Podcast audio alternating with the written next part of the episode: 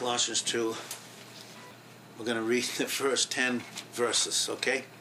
Colossians 2, verse 1 says, For I would have you know what great conflict I have for you. Here's an apostle, and he is speaking to them.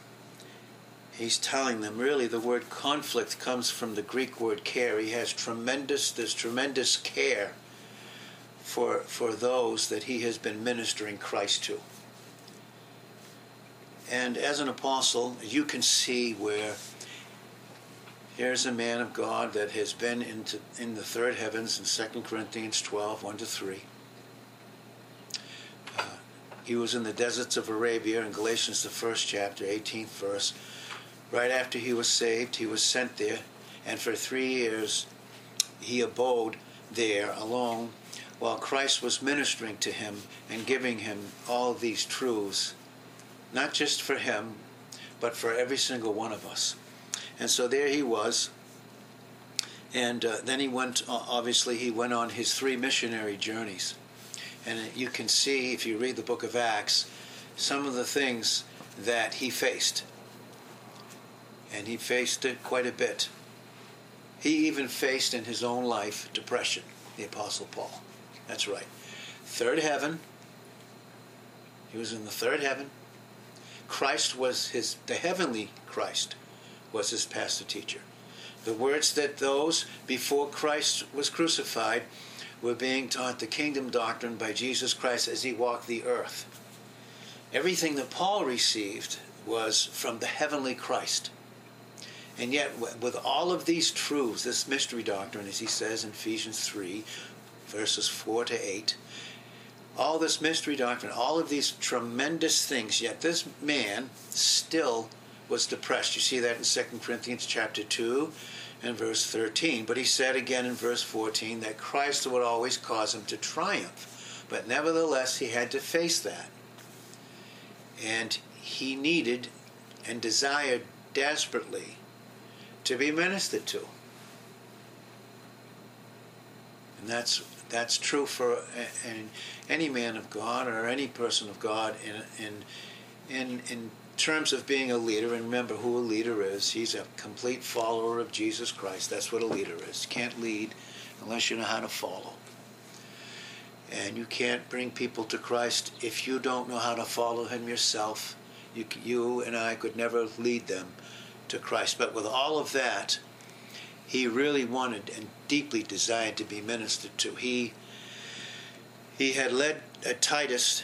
Titus was uh, very close with him. Titus was a Greek, wasn't a Jew, but he ministered to him and taught him thoroughly the things of Christ. He imparted Christ to him.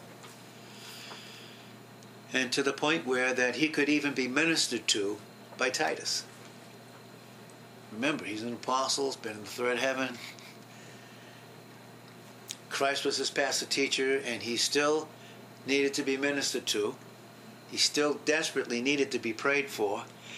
And with all the care of the churches, he still had his own personal struggles.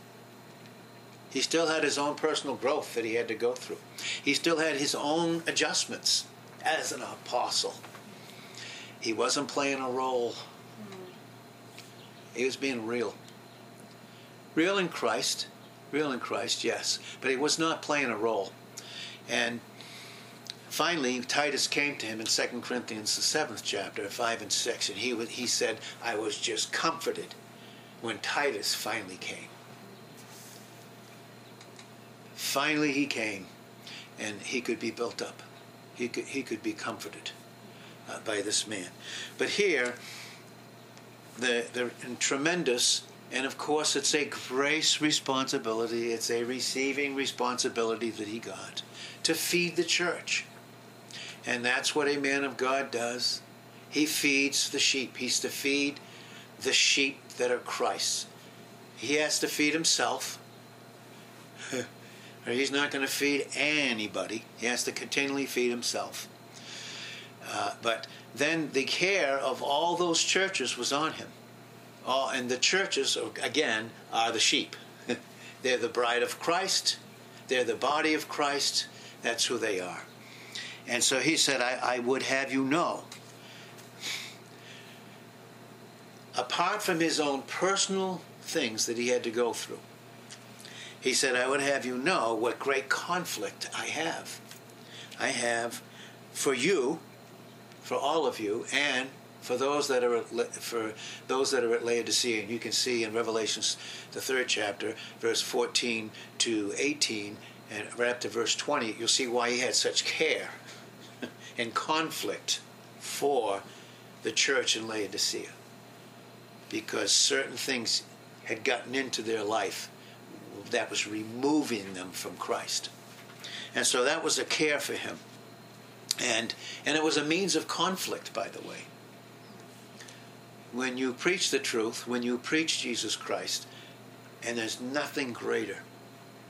And even when I say preach, all I'm saying is that as a pastor, to receive continually the things of Christ is the most phenomenal thing. We've said before, there's nothing like hearing the voice of Christ. There is nothing like hearing his voice. There's nothing greater. And there's no greater humility, seriously, than to hear the voice of Christ. No greater humility uh, on, on, in all the earth. There's nothing, there is nothing more for us here. There is nothing on this planet for us other than to receive his voice, to receive what he has for us, to let it flow into us. And believe me, it cannot flow out of us until it flows in us with tremendous freedom and rest. But this was a care that Paul had.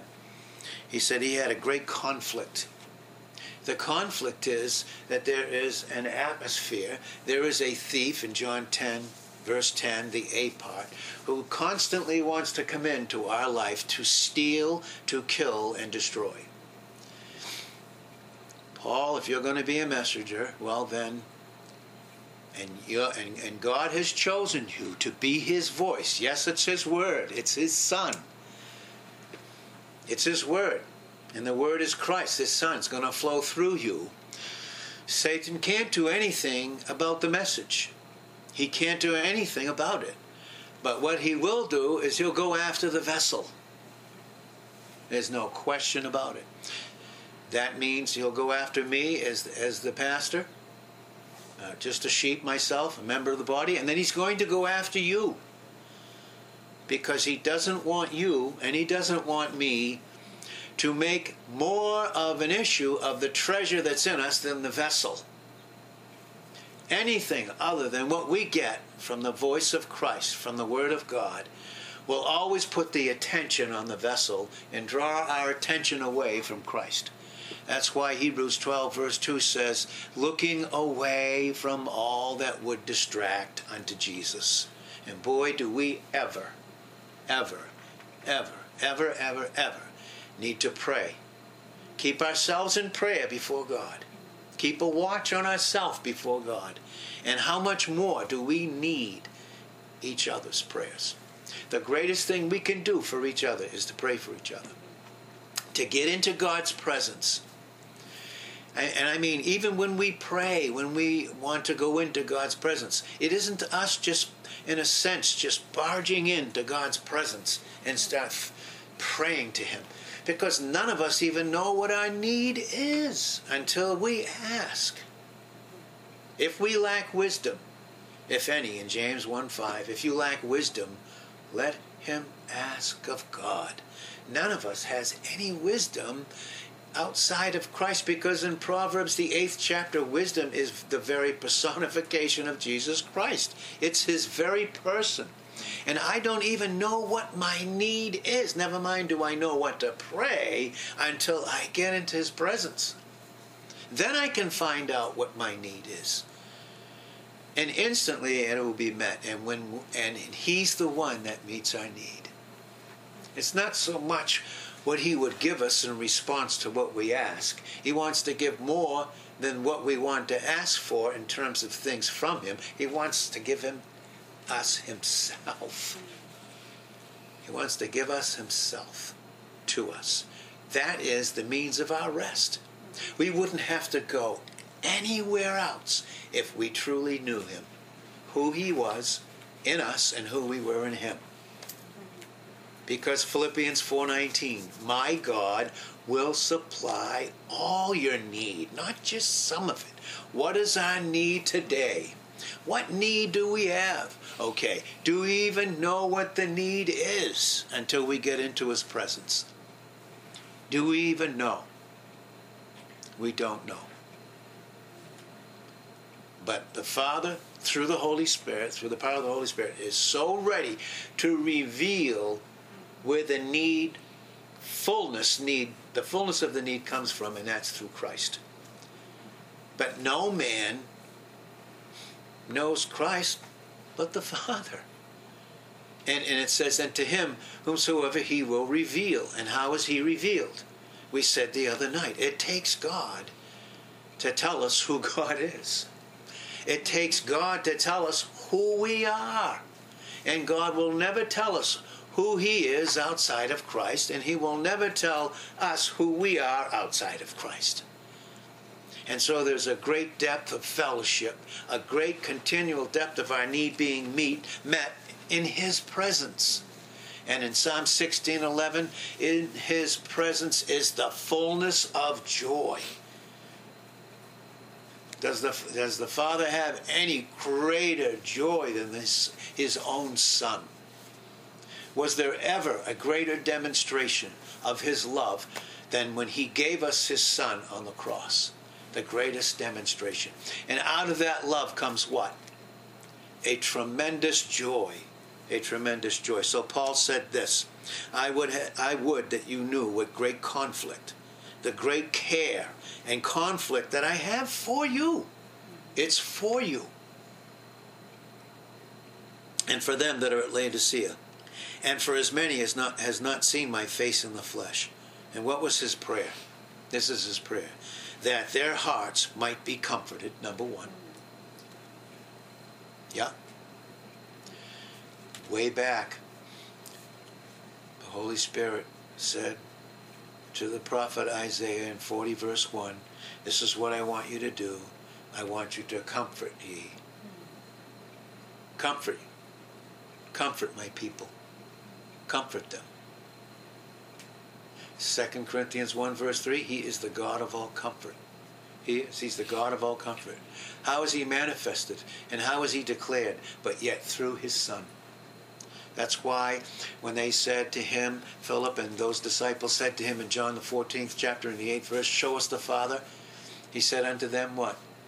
In verse 9, If you've seen me, you've seen the Father. If you've seen me, you've seen the Father. And how, how important it is for us to see him. To see him and who he is in us, and to see who we are in Him, and that will always continually give us the great, greatest comfort. And then that comfort that you and I are comforted with in our own individuality, in the preparation of His presence, in the preparation of receiving who we are in Him, we begin to be knit together. Sumbibazo in the Greek. We become knit together in what? In love. In love. And what does it say? Unto all riches of the full assurance. Notice what it says? We have all these riches, and they're to give us full assurance. Nothing to doubt, nothing to worry about, nothing to fear, nothing to fear. Fear. We said the other night, I, I think it's like 90 something percent of all fear, phobias, the things that are, are projected against us from the atmosphere, and they're not even true and never even came to pass. They never even came to pass. Yet we lived in the false reality of them. Because fear in 1 John 4.18 has torment. That that's not of God. It's not of God.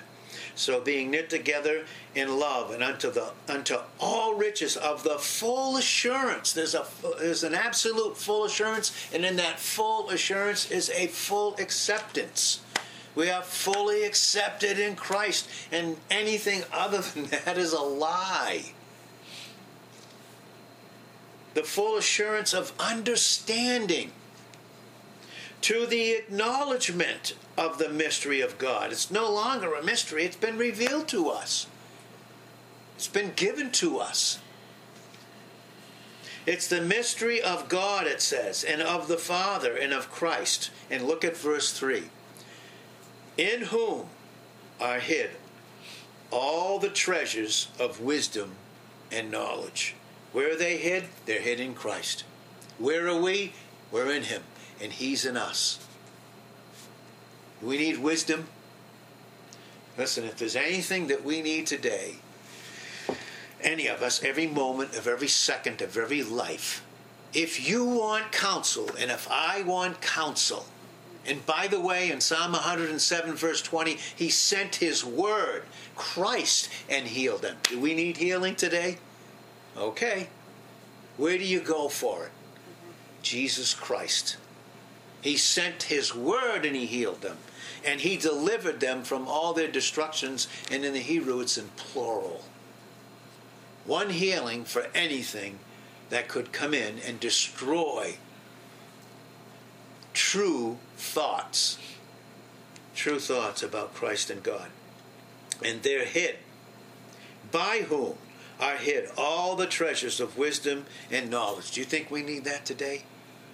Do you think we need wisdom and knowledge? Do you think, does any of us even begin to think that we have it in ourselves? And this I say, and this is what he's saying, lest any man should beguile you with enticing words. What were they enticing? They were enticing to lead them away from Christ. You go, listen, you don't have to go anywhere else but right here. Because they're enticing words, and I'll guarantee you, when you don't, and I don't, go to Christ, then anything that I receive from anywhere or anyone else will be enticing me to go away from Christ and put the onus on myself. For instance, your past. Well, the last time I checked, Jesus Christ, the moment I received him, dealt with my past. Dealt with my past. There's all kinds of there's all kinds of helps, and they're called self-helps. Self-helps. Even in Christianity, it's abundant. Well, God will help you deal with self and the problems that you have in the past. Excuse me. Christ died for us. He died as us, and He paid for our sins. Let's start right there for some counsel. Truth of the matter is, He's already set us free. We just need to get to receive it continually. The facts, then and the facts are in Christ. And this I say, lest any man I don't care who it is. Any man should beguile you with enticing words. For though I be absent in the flesh, he's saying, yet I am with you in the spirit, praying. He's in the presence of God for them. That's right.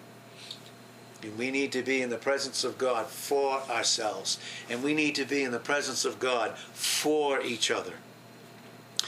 And uh, yet I am with you in the Spirit, joying and beholding your order and the steadfastness of your faith. Now he's telling them, listen, through what I have taught you, through the Holy Spirit, through what Christ has accomplished. So, in other words, Paul's saying, I'm, an, I'm a vessel.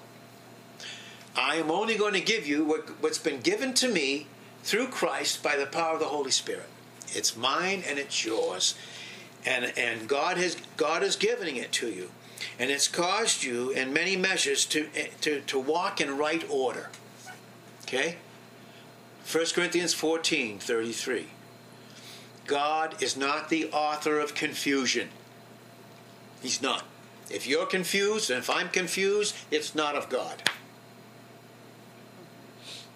But he's the author of life and peace. Christ is my life in Colossians 3 verse 4.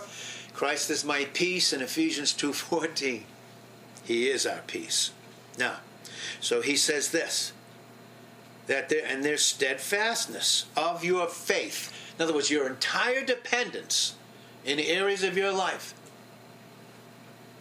is in Christ. You're depending on Him. You're not depending on yourself. There'll be all kinds of counsel that will tell you, you can do this. You can control yourself. You can't do anything. These are philosophies that come from the world. All kinds of philosophies, and they do not come from God. Make that crystal clear. They don't come from God. They don't. Because all the wisdom and knowledge is hid where? It's in Christ. And if you're not receiving what's of Christ, you are not getting God's wisdom and knowledge. Mark it down. It's the truth all day long. Drop it and run from it. And anything in your life and in my life. As you have therefore received Christ Jesus the Lord, so walk in him. What he's saying is listen, through the power of the Holy Spirit, taking the things of Christ through me, Paul, a vessel, and giving them unto us, giving them unto you and unto us, we need to continually walk in them. Walk means how we uh, allow our lives to be governed, who we give authority over our life to. Oh my. Oh boy. Who's our authority? Is it ourself? Do you think we can do anything about ourselves? Do you think we have any authority outside of Christ? Do we think that any man or woman has authority outside of Christ Almighty? We don't. They don't. There isn't any. There's no authority outside of Christ. But as you have received Him, Christ, so walk in. In other words, What he's saying is, after you've received all this teaching about who Christ is in you and who you are in Christ, continue to allow that to govern you and be your authority. Why? You need to be rooted and built up in Him. That speaks of growth, but it speaks of a continual receiving. Established in the faith, all the truths that make up who Christ is in His person and what He's accomplished who He is in His person in you, and who you are in Him. Who He is and what He's accomplished in you and for you, and who you are and what He's accomplished is tremendous. As you have been taught. See what it says? As you have been taught. And boy, do we need to be taught continually. Continually. Continually. Because if we're taught that way, then we won't know any man after the flesh. Anyone. We won't know any of ourselves after the flesh. 2 Corinthians 5.16. There's a lot of counsel out there today that will tell you it's going to, it's going to counsel the flesh. No, no man after the flesh, says God. You're to know yourself after who I've made you to be in Jesus Christ. All things. Look at, listen, here's the greatest counsel in all the world. 2 Corinthians 5:17, all things are passed away. Not in the process of, they have in Christ. All things are passed away. In Christ. Behold, all things are new. You're brand new. And we need to be taught continually who we are. We need to know it. It's been imputed to us through the cross, when we received Christ as our Savior, we were justified, sanctified, regenerated, redeemed. All of these tremendous truths in the Word of God instantly. And it was all ours. But look, look at what he says. We are to, to be taught. And you know what happens when we're taught continually? Look at what it says. It says, with thanksgiving. Do you know what happens when we stop receiving what we have been taught or stop being taught? Not so much thanksgiving is going on. There's not. We don't become thankful for all things in Ephesians 5:20 and in 1 Thessalonians 5:18 in all things. Because why? Because Christ is for me in all things. Romans 8:31. That's right. Psalm 56 verse 9. And he's in me in Colossians 1:27. In all things. In all things. So I need to be taught. Why? Because in verse 8, beware lest any man spoil you through philosophy. What's philosophy? Something that's not of Christ. It's not centered around Christ. It'll draw your attention away from Christ. Don't touch it.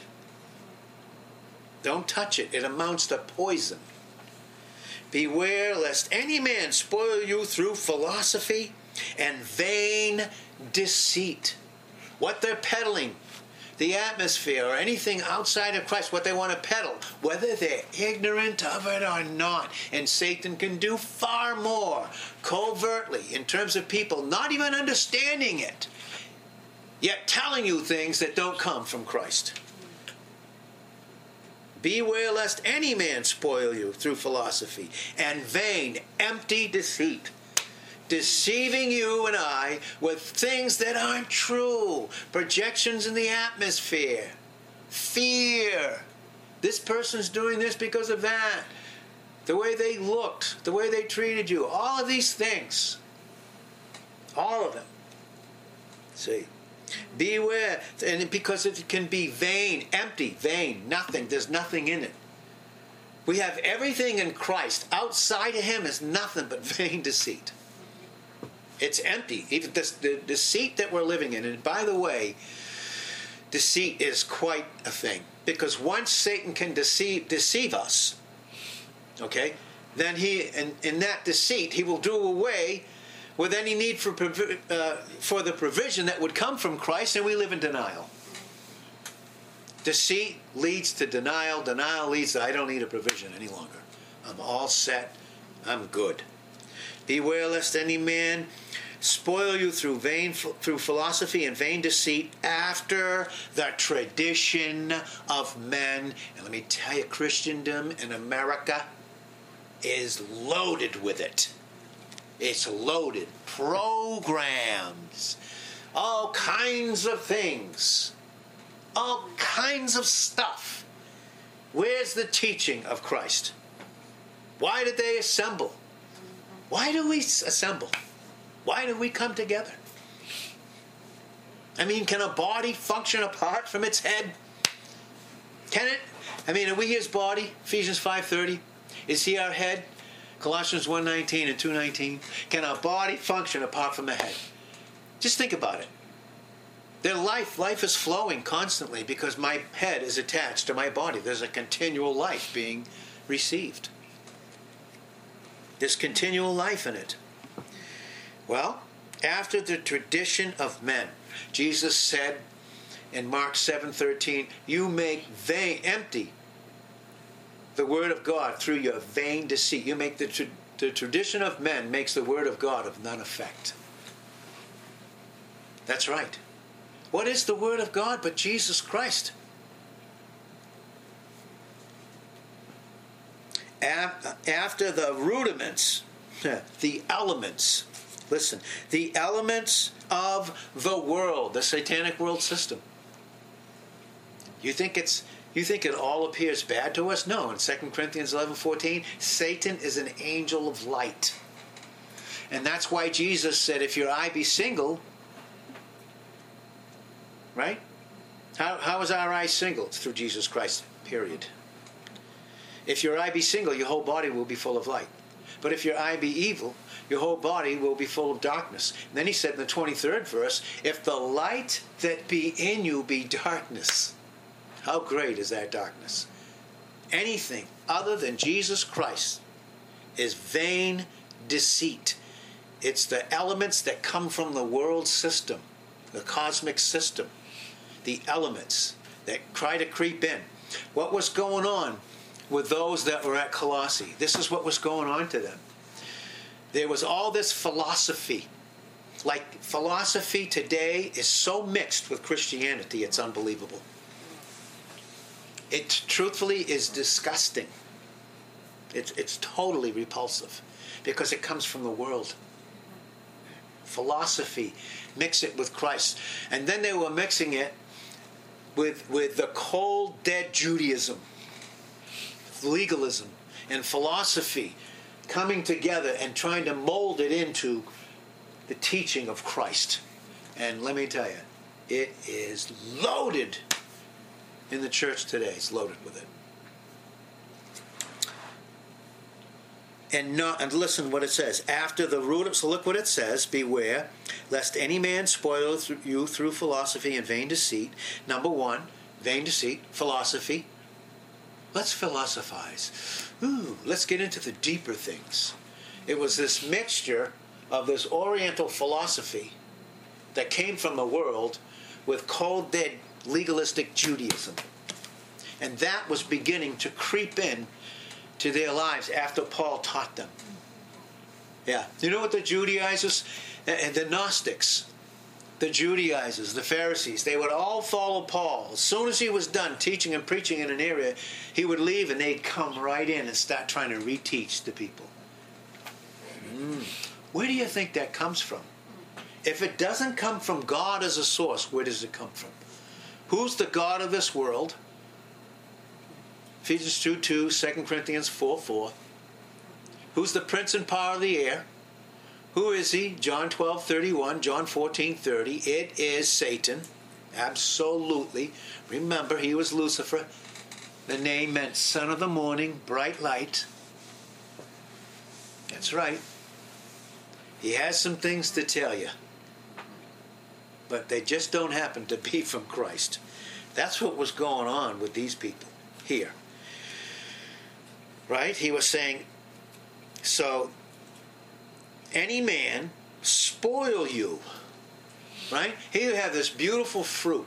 You know, the most beautiful, ripest fruit is the most easily bruised. Ripe. It's beautiful. It has great taste. Psalm 34, verse 8. Oh, taste and see that the Lord is good. He's given us fruit and it's called the fruit of the Holy Spirit in Galatians 5 22 and 23. It's of the Holy Spirit in, in, the sense that he takes what Christ has accomplished, the fruit of the travail of his soul in Isaiah 53, verse 11, and he gives it unto us. He is the true vine. Listen, John 15, verse 1. He is the true vine. There's no other kind. Don't go anywhere else. He's the true vine and you'll be the branches. And by the way, if there's any area in your life that doesn't show fruit, He will faithfully prune it so that it does. But He's the only one that can do that. He's the only one that can do what He's already done for you. He's the only one that can do in you what He's already done for you. The work of Christ has been done for us. Now the Holy Spirit begins to do it in us. And this is huge teaching huge that we need to, all of us need to hear. And so it's vain philosophy, vain deceit, after the tradition of men, after the rudiments of the world. Where do they get their tradition, their philosophy, how they do things, how they structure everything? After the elements of the world system, and who's the God of this world? Oh boy. And not after Christ. That's what it says. See it? Not after Christ. For in him dwells all the fullness. Do you and I need to be full? Do we need to be filled? Where are we going? Where are we going for that? Where do we go for it? To the mountains? To, to escape, to get up to the mountains? Yeah? And you know what the mountains cry out? He created us. That's right. I go down to the ocean and the ocean cries out, It's him. Yeah? That's right. Anywhere I go. In Psalm 19, 1 to 3, there's not a language that it doesn't speak, but it's telling us where to go. Just like the Holy Spirit through the Word is telling us it's all Him. It's all Christ, for in him dwells all the fullness of the Godhead bodily. Hey, do you need to have a father? Psalm 27, verse 10 When my mother and father forsake me, the Lord will take me up. Jesus said, I'm going in John 20, verse 17, I'm going to, to my Father and your Father, my God and your God. Mm-hmm. Do you need a father? The answer is in Jesus Christ. No man can come unto the Father but by him. John 14, 6. No man can come unto the Father but by him, and we're in him. He said, God, do you need God? Do you need a God in your life so that we won't be our own God through being deceived through Satan and really Him being the God? go anywhere else? I go to my Father and your Father, my God and your God in John 20, verse 17. That's where I go. Do you need comfort? Well, I'll comfort you. I comfort you by name in heaven in Hebrews 7 25, in Hebrews 9 verse 24 and in Romans 8 verse 34. I'm going to intercede.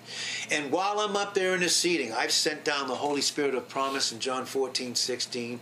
In the 17th verse, he's the spirit of truth. He will tell you who I am constantly. And by you knowing who I am, he's going to tell you who you are in me. in him. You're in him not by doing, but by receiving Him who's already done it. And don't receive anything else. Do you need that? Do we need a God who knows all things? In 1 John 3:20. Do we need a God who knows all things when we don't? We can't figure them out, can't understand them. Listen, there's only one who does. And that's God. And he has revealed himself fully. He is the fullness. You see it in Colossians 2, verse 9. He is the fullness of the Godhead bodily. Where, don't go anywhere else. There's nowhere else to go. There isn't. It's, God has given us the greatest one to be the greatest place for you and I to reside in. And then it says, He is filled up. We've said it before in Colossians 2 9. Jesus Christ is filled up with all of who God is. And He was given to us. And then in verse 10 it says in the King James, and you are complete, and it means, and you are filled up in Him. He's full of all of who God is, and all of who God is is for us. And we are filled up in Him. And let me tell you, if you and I think that and I could care less. And I say this in the light of John, 1 John 4 4. Greater is he that's in us than he that's in the world, Satan. Greater. And this is the victory that's overcome the world, by the way. Not overcoming, but has already overcome. You know, the world's already judged. You know God judged it? He rose his son from the dead. The fact that there's going to be a judgment to the world, not us, thank God.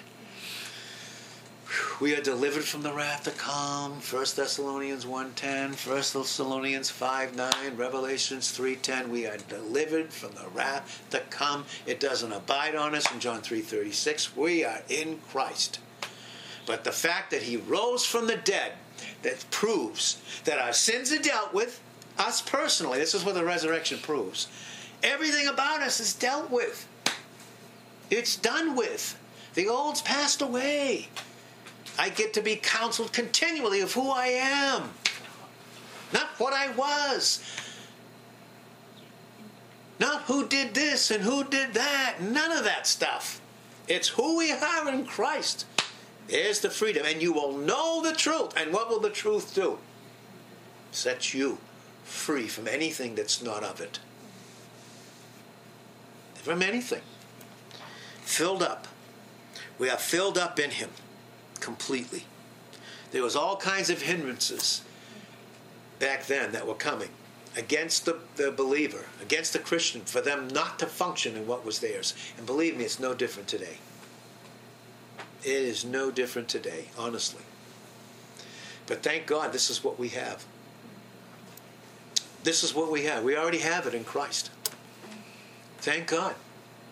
Paul said in 1 Corinthians 2 2, I'm determined not to know anything among you save Jesus Christ and Him crucified. What's that? Jesus Christ, your living life. Your very life. And He's crucified. What does that mean? He dealt with everything old about you. You're brand new. Well, I don't feel it. Well, your feelings and my feelings don't have anything to do with what God has accomplished in Christ. Furthermore, in 2 Corinthians 5 7, when we walk by faith, in other words, we allow our lives to be governed by the authority of Jesus Christ, who has taken care of it all, and not by our senses, not by our emotions, not by our feelings. I feel bad today, therefore I must be bad today. Lie. All things are new. in Christ. Who's telling the truth? Who can we trust? And then we'll close with this Proverbs 3, verse 5. And we haven't touched that the way we will have to go into it tonight because it's absolutely phenomenally loaded with truth, and it's all for us. Trust in the Lord with all your heart. Your mind, the Greek, the Hebrew word is leb, L E B, long E, leb. Trust in Him. Trust in Him with all your heart, your mind result, and you won't lean unto your own understanding, and you won't lean unto anyone else's understanding who's outside of Christ and tries to tell you things. Whew.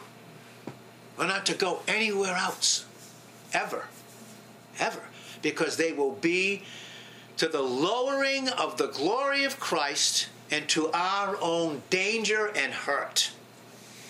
That's what they're designed to do by the way. Their design, anything other than Christ, and us receiving any other counsel than Christ, is designed to keep us continually in bondage and under the control of something or someone other than Jesus Christ. Period. And that's why I'll be up one day and down the next. I will be riding the ro- the Christian roller coaster. and we all can do that when we don't live in the mind of truth, but we live in our emotions or our feelings. Romans 3, verse 3 should their unbelief make the word of God of none effect? Okay, here's the effect of the healing of God's word. It comes towards me. Should my unbelief make it so that it isn't from God and it wouldn't do what it's supposed to do? Verse 4, like God, God forbid God forbid. Let God be true. Let God be truth. And every man a liar.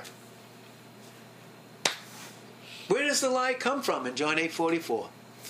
Who's the father of all lies? A murderer from the beginning. Listen, when you and I don't receive from Christ, we're receiving lies, and sooner or later, it's not going to work. It won't work. Looking away from all that would distract unto Jesus, and you cannot look to him. You can't look to him if there's other things, distractions that are coming into your life. Listen, why are we on this earth? Why are we here? Romans 8:29 to be conformed to the image of Christ. And he's conforming us not based upon our performance or what we can do, but what he's already done and is ours to freely receive. But then in comes philosophy, which is nothing more than vain deceit after the traditions of men to draw us away from Christ and to stop having fruit be produced in our life. Then we get, you know, when there's no fruit that's being produced in your life, then you, you get to be a little bit hungry and then you're hungry. And hopefully, God will bring us to the place of starvation where, okay, I'm done with the self help, I'm done with the self hope. Someone tries to give you hope or, or, or help in yourself apart from Christ. How long is that going to last? Not going to last. We, this is what, this is what, this is the greatest counsel that God could ever give us. And we said it the other night too, and we didn't tape it, it was about marriage too phenomenal, you know. It was really phenomenal because it's Christ. It's Christ. So thank you, Lord, that we have all of this truth that's in you. And thank you that even when we don't function in what is ours in you, there's still no condemnation. Even when we don't function, Saul, you still love us. You love us. There's no condemnation. Oh, God, there's no condemnation to them that are in Christ. Romans 8 1. None. There isn't. There's no condemnation, and you cannot attach guilt to someone that's no longer condemned. Does away with the guilt. And boy, oh boy, that's a monster that none of us. He knows our frame in Psalm 103, verse 14. And boy, I'll tell you, so does that enemy of ours and tries to put things on us that God never. And who's the burden bearer, by the way, if it isn't Jesus Christ? There's a reason why, even in the government towards Israel, in Isaiah 9, verse 6, the government, the rule of the people's lives will be upon his shoulders because he's the burden bearer. Nobody else's. No one else's. We just continue to receive. And when we do, we continue to, to live in the freedom that Christ is and who we are in Him. In Jesus' name, amen.